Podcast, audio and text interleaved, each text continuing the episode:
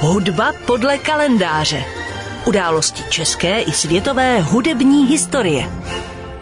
Dnešní hudba podle kalendáře připomene jednoho z největších houslových virtuózů všech dob, jímž bezesporu byl Ital Niccolo Paganini.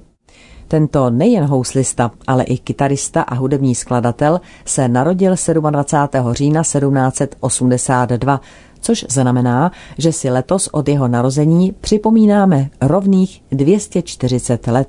Na svět Nikolo přišel v Janově jako jeden ze šesti potomků řadového hráče na mandolínu. Přísný otec mu brzy dal do ruky svůj nástroj a poté mu přidal ještě housle. Chlapec musel denně cvičit až sedm hodin. Když se mu nechtělo, přikročil otec k fyzickým trestům a nebo mu nedal najíst. Brzy se ukázalo, že malý Nikolo má mimořádný talent.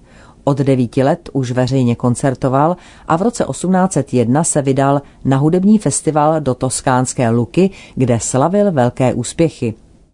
Po skončení festivalu se rozhodl, že se do Janova nevrátí. Přestože za svá vystoupení dostával vysoké honoráře, z nichž pravda část posílal rodičům do Janova, brzy zabředl do velikých dluhů, a to proto, že propadl hazardním hrám. Jeho neřest jej dovedla dokonce tak daleko, že prohrál i své housle. Aby mohl i nadále koncertovat, půjčil mu jeho přítel své housle od Bartolomeo Giuseppe Guarneriho, známého také jako Del Chezů, a po koncertě byl natolik okouzlen Paganiniho hrou, že mu nástroj věnoval. Nicolo Paganini si na živobytí vydělával téměř výhradně koncertováním po celé Itálii. Jediné stálé zaměstnání měl mezi lety 1805 až 9 u kněžny Elisy Bonaparte z Luky a Piombina, sestry Napoleona Bonaparte, provdané za korzického šlechtice Felixe Baciocchiho, se kterou měl milostný poměr. O jejich vztahu později napsal operetu, která měla v roce 1925 premiéru ve Vídni, rakouský hudební skladatel Franz Lehár. Paganini se nikdy neoženil, potomka se ovšem dočkal. Z krátkodobého románku s Antoní Bianchi se mu v roce 1825 narodil syn Achille. S rodinou se ale brzy přestal stýkat, vyrazil totiž na turné po Evropě. Navštívil mimo jiné Německo, Francii, Polsko, České země, Anglii a Skotsko. Díky četným koncertům se Paganini stal velice zámožným a měl cenou sbírku houslí od věhlasných mistrů houslařů.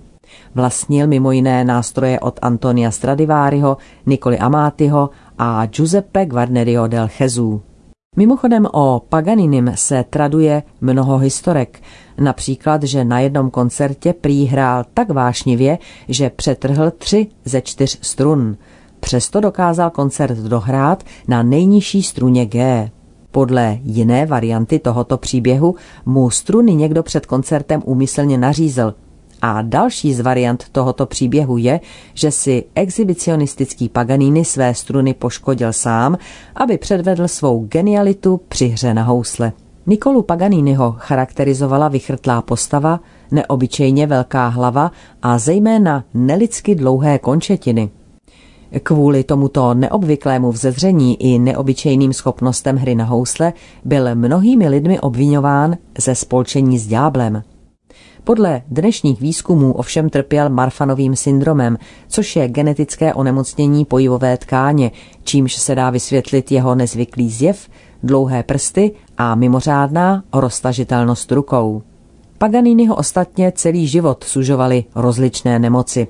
Ke konci života trpěl onemocněním hrtanu, což mu velice stěžovalo mluvení. Také se nakazil syfilídou, která se tehdy léčila rtutí, která sice chorobu částečně omezuje, ale má řadu nežádoucích vedlejších účinků. Nicolo Paganini zemřel 27. května 1840 v Nis, kde byl paradoxně na ozdravném pobytu.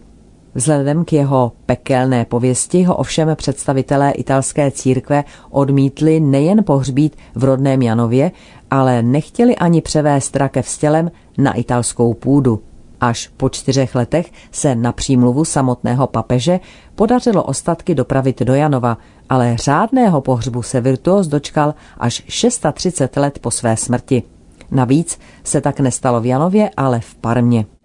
Paganini se přes své všechny zdravotní problémy až do své smrti intenzivně věnoval hudební činnosti.